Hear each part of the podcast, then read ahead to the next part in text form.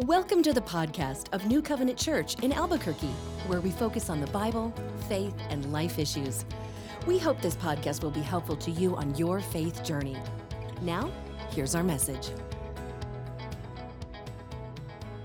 Morning.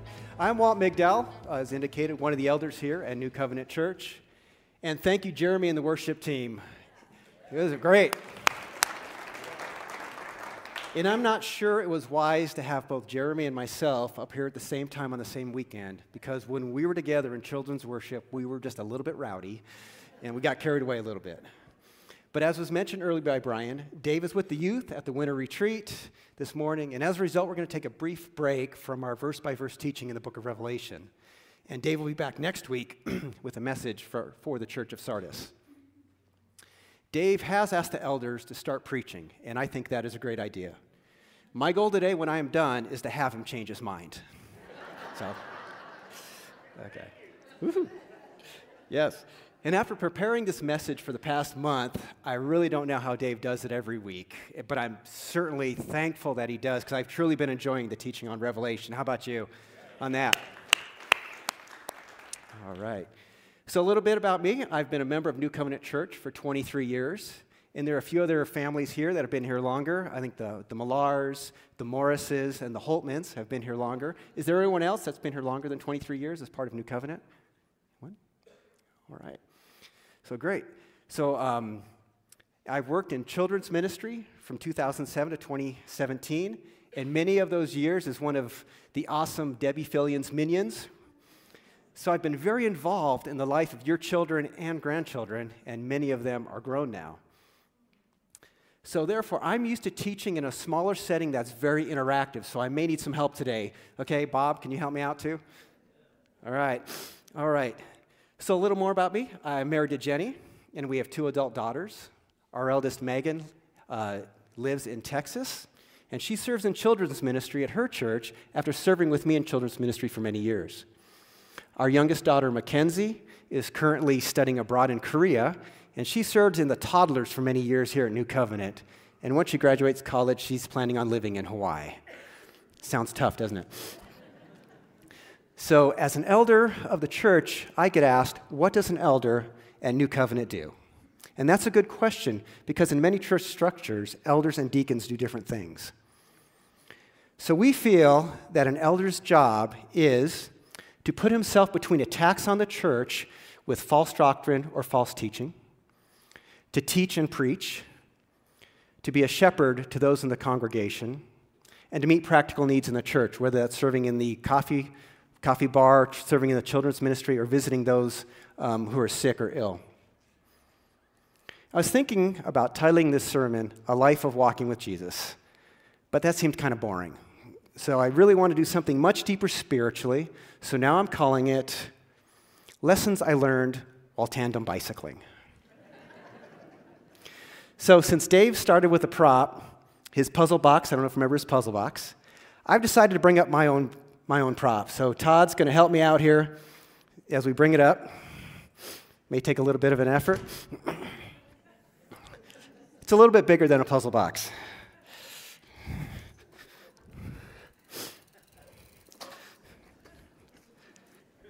All right. There we go. Hopefully it'll stay. Hopefully, sorry you'll have a hard time seeing it over there. So you may be thinking, what does a tandem bike have to do with our teaching in Revelation? Absolutely nothing.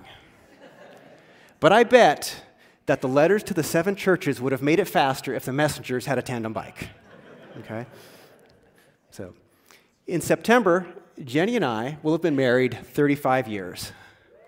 Yeah, it's exciting. And in one way, that seems like a long time, but in others, it's, it's really flown by. And Jenny and I are pretty like minded in most things, except bicycling. So, one thing about Jenny, and I do have her permission to say this, she's not very athletic or coordinated. She can fall down standing in our backyard. Okay, she, she let me say this, she has reviewed this.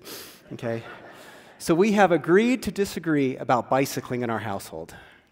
So let me paint a picture for you. We were out in our front yard one day in October of 2021, and someone drove up with a tandem bicycle on top of their Subaru. Jenny told me that she bought that used tandem from friends for us to ride together. So let me back up a bit. As an avid, and some may say extreme bicyclist, I train to race in events um, over very long distances. So I'll typically ride an hour or two every day and about three to seven hours on every Saturday. And this is how Jenny feels when I'm gone on Saturdays now that we're empty nesters. so, but since she is good at solving problems, that is how she solved this one. She bought a bike that we could ride together. I initially thought it was a prank. Mind you, Jenny had not ridden a bike in over 25 years. So we started biking together, and we almost got divorced. we would return from our rides angry, tired, frustrated, and not having any fun. There's a reason they call these things divorce bikes, by the way. But while we were doing all that, I came across a, uh, a quote that really had an impact on me. And it says this A tandem takes a marriage in the direction it is going, only faster. And that really made me think was our relationship going the wrong way? Were we letting our love stagnate and getting to the point where we had nothing in common anymore? Were we as a married couple heading in the wrong direction? Was I, in my relationship with Jesus, heading in the wrong direction?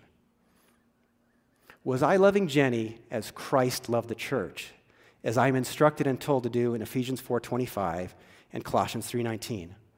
Or was I letting my love for Jenny and Jesus get lukewarm? I took some time to pray, read the Bible, and really reflect and do a status check on my relationships and the direction that, in which they were heading.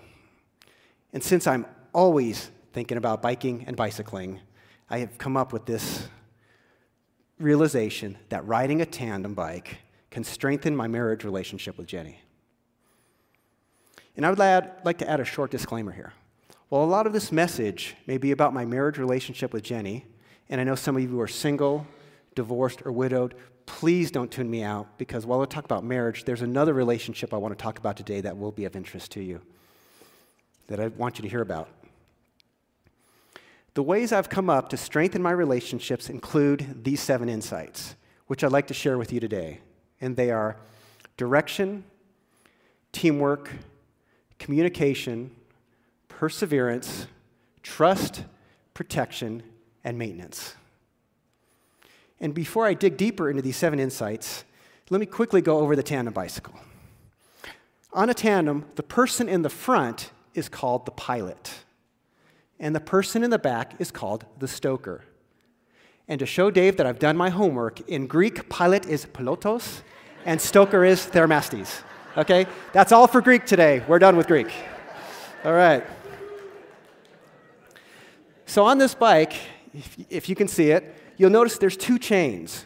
One chain in the rear for the gearing, then this one chain up front, it's on the inside, that joins the pilot to the stoker.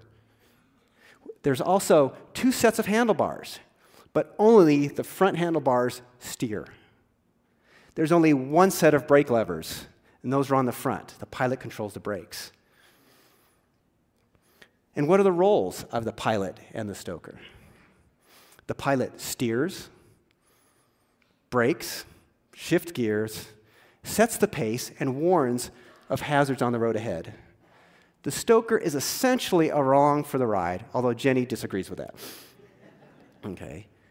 So the stoker's job is to pedal, contribute to worthwhile conversation, and when asked, provide, you know, hand signals or look for traffic. So in short, it is not the stoker's job to drive the bike. And I feel that tandem biking is the perfect analogy for our relationship with our spouse and with Jesus. So let's get to my seven points this morning. Oh, where's David? David, do I get extra credit for having seven points versus Dave's five? What do you think? Uh, okay, sure. Okay, even though they don't all start with the same letter, right? Okay, I'll have to work on the same letter thing for next time. But my first point is direction. And what is the proper way to ride a bike or tandem? Well, I know some of you, kind of like Joey over there, will try to ride a bike this way. There is a proper direction to face when riding a bike that makes it work much better. Okay. Additionally, the stronger and more experienced rider is usually the pilot. And we've tried having Jenny up front on the bike in, once, and it did not go very well. And as mentioned, the pilot steers the bike in the direction or the path we're going. In this picture, this is what the pilot sees. In this next picture, this is the same view. This is what Jenny, as the stoker, sees. She sees that handsomely rugged fellow in that spandex. All right. So, as you can see, Jenny can't see what is directly on the road ahead of us. If she wants to have a good view, she either has to look off to the side, try to look over my shoulder, but she really has to rely on the pilot for the direction.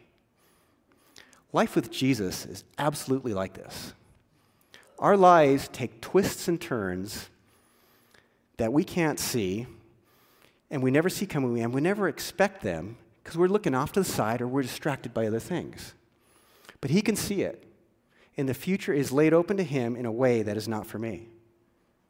And here's the thing about direction when you're the pilot, the pilot sees the bumps and the hazards in the road, and sometimes he steers around them, and sometimes he hits the bumps. And when we're on the back, we kind of get angry and frustrated when we hit some of those little bumps. But what we didn't see was the big pothole that would have taken us off the bike. So sometimes we need to realize that we, that we don't always go in a straight path, and that He is in charge of our directions, and His plans for our lives do not always involve that straight line that we think it should. In Jeremiah 29 11, it states, For I know the plans I have for you, declares the Lord plans to prosper you and not harm you, plans to give you hope and a future. So we want to go be going in the direction of hope, but we need to remember there has to be someone else on the bike with us, which is my second point, which was teamwork. On the tandem, we are literally, in a good way, chained together. And if I'm pedaling, Jenny has to be pedaling. There's no stopping once we're going. Meaning, we have to pedal in sync at the same time, which sometimes means compromise which is not a bad thing. Let me explain. When we're riding on this bike, I am clipped into the pedals, kind of like ski boots. I lock in and clip in. Jenny is not, and she will not. So as a result, I can get the pedals spinning too quickly, which sometimes can cause Jenny's feet to fly off the pedals, which is a disaster waiting to happen. So sometimes I have to remember to slow down. I have to be riding or going at a pace that both of us can maintain and not get ahead of her or not cause her feet to fly off the pedals. So we have to be going at the same pace to stay safely together on the bike. So let me ask. So, if, what happens if we're riding along at a good pace and we hit a really steep hill and one of us stops pedaling? Any thoughts? What would happen? Yeah, I'm seeing some hand signals. Yeah, exactly. So either one of us would have to do all the work, and if that person can't do all the work, you're probably going to stop and either have a controlled crash or you're going to have an uncontrolled crash. So we have to be working together, right? We have to work to push up the hill or we'll crash or we'll fall.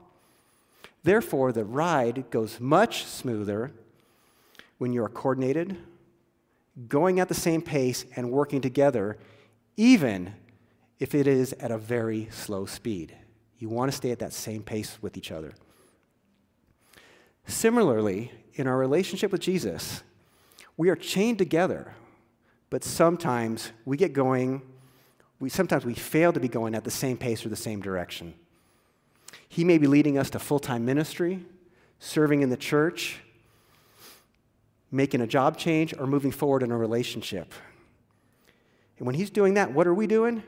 A lot of times we're sitting on the back seat, trying to turn the handlebars, dragging our feet on the ground, trying to hit the brakes, or we're just jumping off the bike, right? So our actions on the back of the bike directly affect both of us and can cause the bike to veer off course, hit the potholes, or even make us crash. And the second aspect of teamwork is that you are no longer a soloist. Since I've been riding a solo bike for many years and racing a solo bike for years, I've developed habits as a soloist that negatively affect us when riding on the tandem. On my single seat or solo bike, I can go whatever direction I want when I want to. I don't have to wait for Jenny to be ready. I don't have to worry about teamwork or direction. I can go at whatever pace I feel like and I can wander aimlessly on backcountry roads until I run out of water, food, or I get lost in an area with no cell coverage. That has happened. And this is the same way we tend to act before we have a marriage like relationship with Jesus. When we're on our own, we do what we want, when we want, regardless of the destination or the direction we're heading, which is usually in the wrong direction. David's told us previously that he did not have an early life that was honoring of Jesus. I did not either. Well, I was called the good kid in high school, and I could get away with a lot. I was anything but good. I was on my path to becoming an alcoholic when I asked Jesus into my life. But initially, I treated Jesus like he was the team mascot, not the leader or the pilot in my life when I finally came to my senses, put Jesus in his rightful place as the Lord of my life, and decided to truly follow him, the path became clearer. And I had a sense of camaraderie, direction, and peace. I was now chained to him and could rely on him to be the teammate I needed to navigate life in a way that was honoring to him, not in a way that I was trying to honor myself. And this does not mean I was his equal. It means that I was to be his ideal teammate and follow his leading and direction. Remember, he is the pilot, and I am the stoker, and my job on the back is not to drive the bike. And this teaming relationship is with Jesus is how we need to ride through life in order to follow the path he has for us. In John chapter 8, verse 12, it states Then Jesus spoke to them again, saying, I am the light of the world. Whoever follows me will never walk in darkness, but will have the light of life. Before I hopped on the bike with Jesus, I was riding in darkness. I thought I knew the right path for my life, but I was wrong. I was going in, I was heading in the wrong direction. I had to assume the correct position on the back, follow and follow him directly, and follow the one who had the light. I, didn't, I couldn't be off to the side and I couldn't be ahead of him, otherwise, I wouldn't be in his light because we need to be following right behind Jesus, who is our light in the world. And we cannot say that about any other teammate that we may put in the front seat, including our spouse. Jesus is the only one who will lead us that way and lead us in the right direction. But even with having Jesus as my pilot does not mean that all of the bumps or hazards are removed from my life as I'll discuss in my next topic, communication. We're still going to have those. And for us, our communication starts before we get on the bike. We have to agree on our destination, the direction, how far are we going in terms of either distance or time, and what are we trying to accomplish? Are we going for fun, training, or race? Each one of these take different mental and physical preparation. We plan our expected stops, you know, food, coffee, for me, bathrooms, right? And we also plan our anticipated pace. And even with all this planning ahead of time, the pilot has to communicate during the ride, which sounds kind of odd, but as I'm riding as the pilot, when we're riding along the roads, I have to let the stoker know what is coming up on the road ahead. Because if you remember from that picture, the stoker can't see directly in front of us. So, in addition to those potholes and those bumps in the roads, I also let the stoker know when we're turning, when I may be braking, when I may be coasting or stopping pedaling, because our pedals are linked together. Since we're chained directly, whatever I do directly affects Jenny as the stoker on the back. While we could ride without this communication, and we've tried a couple times, um, it's not very pleasant. And Jenny's always reacting to what comes up on the road because she can't see it. So she gets hit with these sudden bumps, these sudden shocks, which are not any fun if you've. It's kind of like trying to imagine riding a bicycle blindfolded and not seeing, and then all of a sudden hitting some potholes or bumps. It's pretty jarring, it's pretty scary. So it, it makes the ride much less enjoyable to her if I'm not communicating and letting her know what's coming up. Sometimes one of the riders, hypothetically named Walt, imposes some unrealistic expectations on the stoker, hypothetically named Jenny, and they fail to communicate beforehand. This can make for ugly words and unwholesome communication. So a few weeks ago, I surprised Jenny by taking the bike all the way down Tramway, because we live up on the top there, up, up near Spain and Tramway, all the way down near the Sandia Casino. So as we're doing that lovely 30 minutes worth of climbing, there was a little bit of um, backseated communication that was a little less than honoring. So it abruptly stopped as we're riding and having this not so great communication when another bicyclist came up alongside us and kind of got exposed to this and it kind of embarrassed us tremendously. So we kind of realized at that point that our communication doesn't just affect us, it can affect our kids, our friends, or as in our case, a total stranger who got exposed to this kind of ugly communication between the two of us. And this communication carries through in my relationship with Jesus. Am I communicating to him by praising him?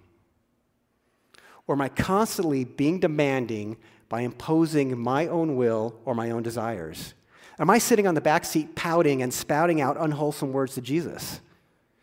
Which are not very beneficial because if I'm doing that, my prayers are all about me. And they need to be about Him, about praising Him.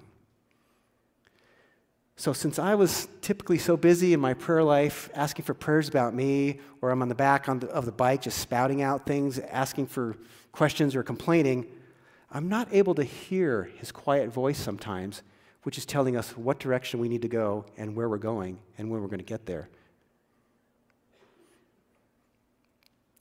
So, what happens to me is I often fail to listen. I get so caught up in myself, I fail to listen. Are we listening to Jesus when he speaks to us into our lives through his word or through others in this church. This kind of reminds me one of my favorite, it's a short verse, one of my favorites is John 1:19, where it says, "My dear brothers, take note of this. Everyone should be quick to listen, slow to speak, and slow to become angry."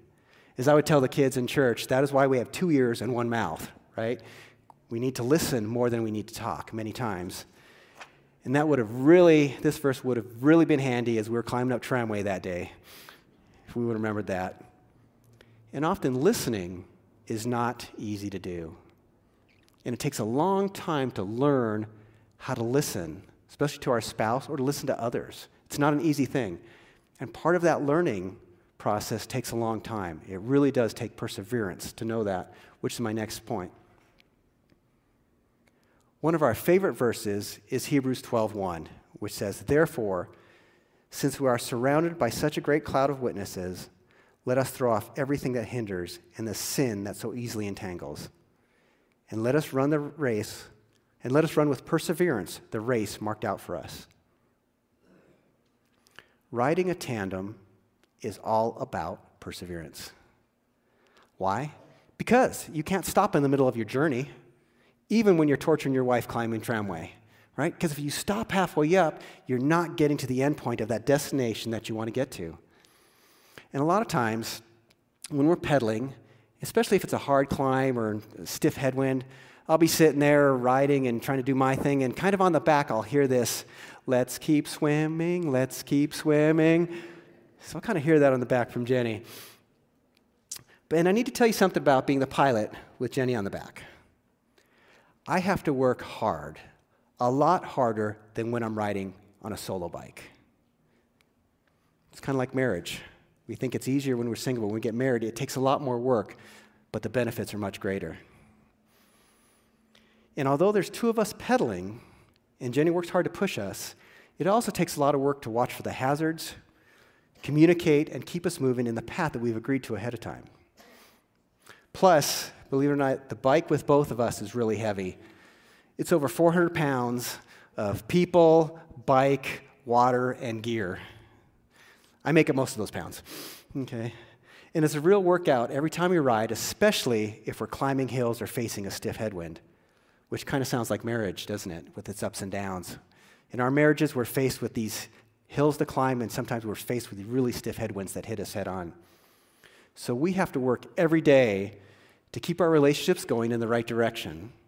We have to watch for hazards in both of our lives, and we have to push through the climbs and the steep headwinds to keep us from to keep us from the depth. Yeah, excuse me.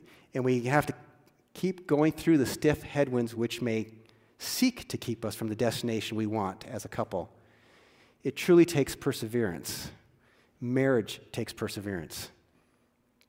And that's what, what life is like with Jesus. Sometimes it's a slog where you're just, you just keep pedaling in that stiff headwind. And sometimes it is an amazing mountaintop experience where He blesses us with His presence and His provision. We find that we can experience more good times with Him by persevering in our daily walk and not getting bogged down when we see a hill approaching or we start feeling those headwinds. For Jenny and me, we try to do Bible study every day. Sometimes it's just a few minutes. We try to send encouraging texts, emails to coworkers or others to really encourage them to know we're praying for them every day. Simple things like that is things we can do. And we, and we try to see others around us like he does. And loving people, whether in church or out of it, is hard. People can be very, very frustrating, and yet we are called to love. We're not called to criticize. We are not called to judge, and we're not called to shame people for their shortcomings or for their unbelief. I would also say that we need to recognize that, that even if things get hard for us as Christians or we face trials, we know that our Lord leads us where He wants us to work for His glory uh, and not ours. And as we're told in James chapter 1, verses 2 through 4, consider it pure joy, my brothers and sisters whenever you face trials of many kind, because you know that the testing of your faith produces perseverance. Let perseverance finish its work so that you may be mature and complete, not lacking anything. It takes a lot of work. And while I want my relationship with Jesus and Jenny to be mature and complete, I have to do more than just persevere. At least for my marriage, I have to be trustworthy and protective of Jenny.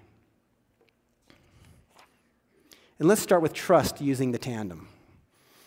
As we get on the bike, Jenny has to mount the back kind of like a horse. So I'm sitting there cross, with her legs across the top tube. She gets on the bike, both feet on the pedals. Her feet aren't on the ground. She has to trust me to hold her up until we get going. So once riding, as indicated, Jenny can't steer and she really can't see where we're going. So all she can do is really hang on to the handlebars. While she's helping to pe- uh, excuse me, while she's helping to pedal, she is not changing our direction. So she is trusting me to get us where we need to go. So let me say that again. She is trusting me to steer in the direction that we need to go on the bike and in our life. And trust is not easy. It took Jenny a while to get used to riding on the back of the bike with no ability to steer or stop the bike without my direct input. We had one situation where a car was coming at us from across the street, and I could see based on its speed and the orientation of the tires that it wasn't going to hit us. But, so, but since she couldn't see as much, she saw the car and immediately stomped on the pedals in the back to try to stop us. We almost wiped out because of that. So we didn't communicate, and she couldn't see. So we really had a lot of issues going on, and she didn't trust that I knew what I was doing on the front. So we also had a few choice words, but since we've already talked about communication, we'll leave it there. But trust is also a choice with Jesus. How long does it take us to allow Jesus to steer our lives while we ride with him? Jenny's life verse is Proverbs 3 5 through 6. Trust in the Lord with all your heart and do not rely on your own understanding. Acknowledge him in all your ways, and he will make your path straight. Isn't it great to know that when we trust in Jesus, he is trustworthy to direct us on the better path that he has laid out for us, not the one we may think is right, but often leads to the ditch on the side of the road. So we need to be following him and trusting him. And what is the path that Jesus leads us on? It is to follow him closely, to know him intimately, and to make him known to those around us. And that is the path that I want to follow. And that is the path I want Jenny and I to follow. And while I'm trusting in Jesus, I also know that I need his protection, which is my next point. Now let's take a quick, quick look at protection on the tandem. And this is a quote. We were riding the other day, and it was starting to rain. I said, Hey, it's starting to rain. And Jenny's like, Really? I can't feel a thing. Sometimes I'll say, Gosh, it's really cold or it's really windy. And she's like, Really? I don't feel that. And I'm like, Well, you know, a lot of times her perception of the bike ride is a lot different than mine because I am protecting her by keeping the bad weather or the wind off of her. And in life, it is an honor to have that role as her husband, to keep off the harsh wind or the rain, kind of protect her. That doesn't mean that nothing hits her. She still gets some of it. But I do act as a windbreak and a rainbreak. And I often choose to give her some of my protect- protective gear, biking gear, especially if she doesn't have the right clothing for the ride, because I have been doing it a lot longer and I'm more experienced.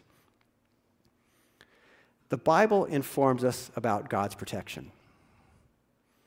Now, while we want to see God's protection as some sort of magic force field around us where nothing hits us, we have to realize that that's not the case because we have our own free will.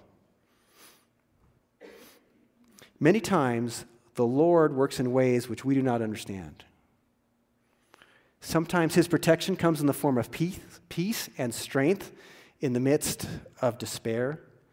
Other times, God's protection comes as He stands beside us in our pain and suffering, which many of us have been through or some of you are going through right now. He stands beside us, He protects us. As a believer in Jesus, we are promised a new life covered under the protection of God in which nothing can separate us from His love. Rest knowing that no matter what hardship you face, God is your protector and your provider. As it states in 2 Thessalonians 3 3, but the Lord is faithful, and he will, and he will strengthen you and protect you from the evil, evil one. Well, I know the Lord is faithful and trustworthy. Am I keeping up my end of the relationship? Or am I letting the chain that binds us get rusty? So let me ask how do I prevent rust from forming on my bike chain? Any thoughts? Yeah. Clean it, right? I heard clean it, maintain it. Exactly. Maintain it. So, whether it's your car, your house, or your marriage, everyone looks at required maintenance differently. Some choose to ignore it or put it off until something big breaks or a major failure occurs. That is not the type of maintenance I want to talk about today. The type of maintenance I want to discuss is preventative maintenance. The tandem, believe it or not, needs a lot of preventative maintenance. So I need to do that to make it work as smoothly as possible. And we've had the chain lock up on us a couple times while on a climb, and it is really disconcerting and jarring when the bike stops unexpectedly. So we want to do that preventative maintenance to avoid that. So I regularly need to work on the tandem. I need to remove the, the dirt and debris in the chains. I need to pick out any glass or goat heads in the tires. I need to fix flats, and I need to constantly check the tension in the cables. I need to clean it and tune it regularly. Sometimes it needs a touch up paint, sometimes it needs new reflective stickers on it. And before every ride, the tires need to be checked for the right amount of air. So that's for the bike. What about us? Jenny and I need to make sure that we stretch, and we do the right things between rides. But while we're riding, we also need to do periodic refueling.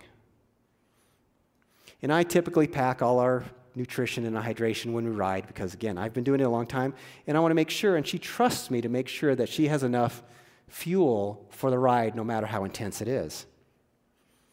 My marriage relationship with Jenny needs similar preventative maintenance and refueling. Actually, it needs more the longer we are married. And why is that? Because the longer you are married, it is so easy to let disrespect and selfishness creep in the longer you are together. And the longer you become more familiar with each other. So we really have to do that preventative maintenance. Recently, some of our dearest friends divorced. And it was really, it was really shocking and jarring, and it really had a great impact on their family, which I won't get into, but it impacted everybody who knew them. And it forced Jenny and I to relook at our relationship. And we had to really look at and focus on the joy of being together. And for us, spending time biking together is like an energy bar when our energy starts to wane. Jesus provides that energy into our relationship and into our lives when things are challenging. And preventative maintenance is going to look a little bit different for everybody. But for us, it includes spending time on the tandem together. And I cannot tell you how we both miss riding the tandem together if one of us is out of town, sick, or the weather's too crazy do you remember what word we used when we first started tandeming? Right? Didn't we use that D word? Yeah. We really look forward to it now. And yesterday, we were actually able to get out yesterday, and we just had a great time together. We just had that joy being together. Let's see. So, I also want to ha- have that same joyful attitude in my relationship with Jesus. His relationship with me needs daily maintenance. It needs to have air put in the tires. He needs to remove my goat heads and fix my flats. And it needs communication, direction, and perseverance. In essence, I need the daily Jesus energy bar. I need to have that every day as I move forward. So the scripture, oops, sorry. So what how can I or maybe us, here's some solutions, how can we do this? How does this happen? How do we get this daily Jesus energy bar? How do we get his energy every day? It can happen by spending time with Jesus in his word, connecting with other believers in small groups by praying for one another, and like doing earlier today, spending time in church where we can worship together with one another, by sharing Jesus with others, and by serving others. The scripture, it's a simple scripture that really speaks to me about daily maintenance is Matthew 6:11, which is part of Jesus' model prayer. I think everyone knows this. This portion says, "Give us this day our daily bread."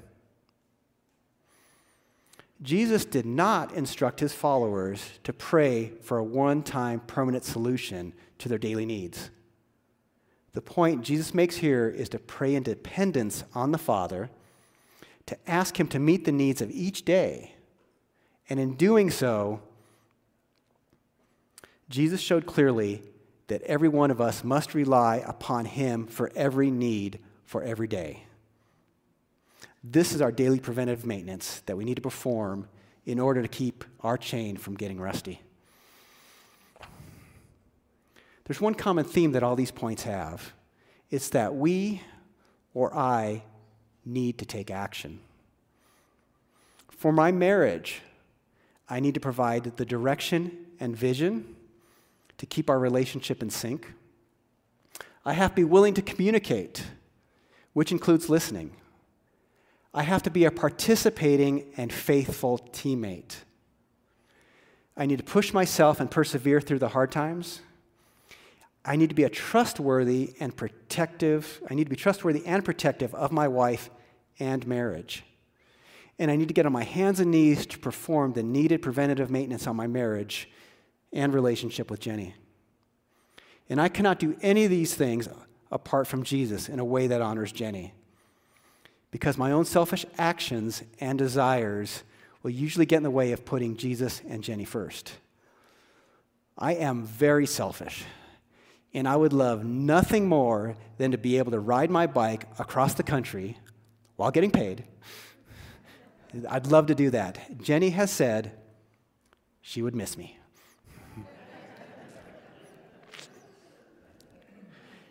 and as the pilot and the stoker are joined by a common chain, Jenny and I are joined by a common bond and by a, commitment we made before Jesus in our wedding vows. We cannot go at different speeds or in different directions and have a great ride through life. We also have to communicate the hazards, obstacles, and steep climbs that, we're, that are upcoming, and we have to ride through them together or over them together. Now, if we had quit tandem riding after our first, second, or even fifth time, we would have missed out the joy that we now experience when we get on this bike together. So sometimes it takes time. Again, it goes back to that perseverance of dealing with one another. We also must keep riding with Jesus in his rightful place as the pilot. So let me ask what happens if we put Jesus in the back seat and we have our positions, re- eh, and we have our positions reversed.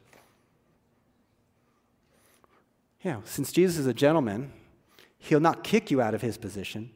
He won't muscle you out of his rightful place. He'll let you keep doing it wrong because he loves you no matter what. We'll take the wrong turns, we'll go down the wrong roads, we'll run out of energy, or we'll hit a dead end because we don't know the path that He's laid out for us.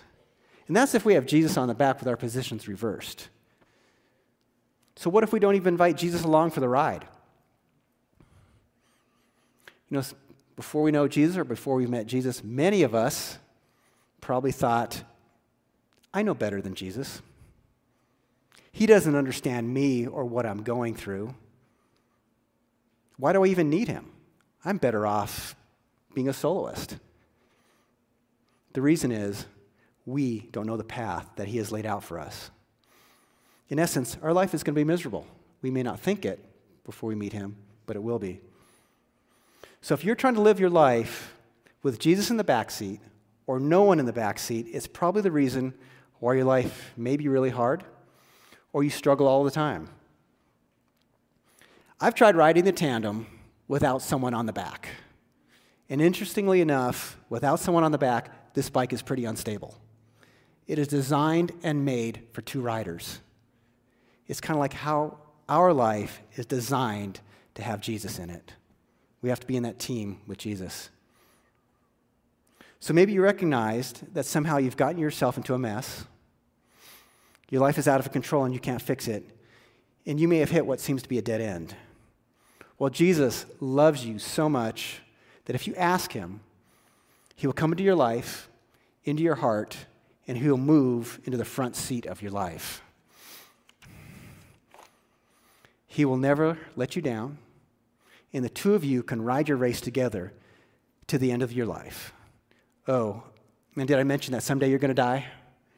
I had to get that in for Dave. Okay. Yeah, for some of us, that's closer than others. But He'll be with us through every one of our days once we let Him be the pilot of our life. And you don't have to be a bicyclist to hop on a tandem with Jesus. But you do need to learn to you do need to learn and grow with Jesus wherever he takes your life. And if you want to know more about riding your life with Jesus or putting him first, after the worship team does one other song and, and finishes here today, we'll have pastors, we'll have counselors, we'll have the people with the with the prayer name tags up here that would love to meet you up front and that would love to pray for you. Let's pray. Heavenly Father, I pray that as I and that as we ride through life, that we don't ride as soloists. Father, that for those today who may not know you, who may not have ever experienced riding through life with you, that they can seek to join you, to seek to join your team, Jesus. And that we can join together with you in your rightful place as the pilot, as the leader, as the Lord of our life. That we can truly go in the direction that you have planned for us and that we need to be going. And we know that the path is not always smooth, that we'll be going over bumps, that we'll have hard times, and we'll face those climbs and we'll face those stiff headwinds. But help us to know that you will be with us and you will be there to guide us and give us the direction that we need. I thank you for this opportunity to share today. I thank you for everyone here at New Covenant Church, for this church family that is just so loving. And I praise you and thank you in your name, Lord Jesus. Amen. This concludes today's message. We thank you so much for listening. We'd love for you to connect with us. You can do that at our website, nccabq.org. From there, you can submit any questions, feedback, and your prayer requests. nccabq.org is also where you can learn more about New Covenant Church. Subscribe to our podcast and newsletters, browse our online message archive, and even tune in and watch the stream of each weekly message. We hope you'll join us. Have a great week.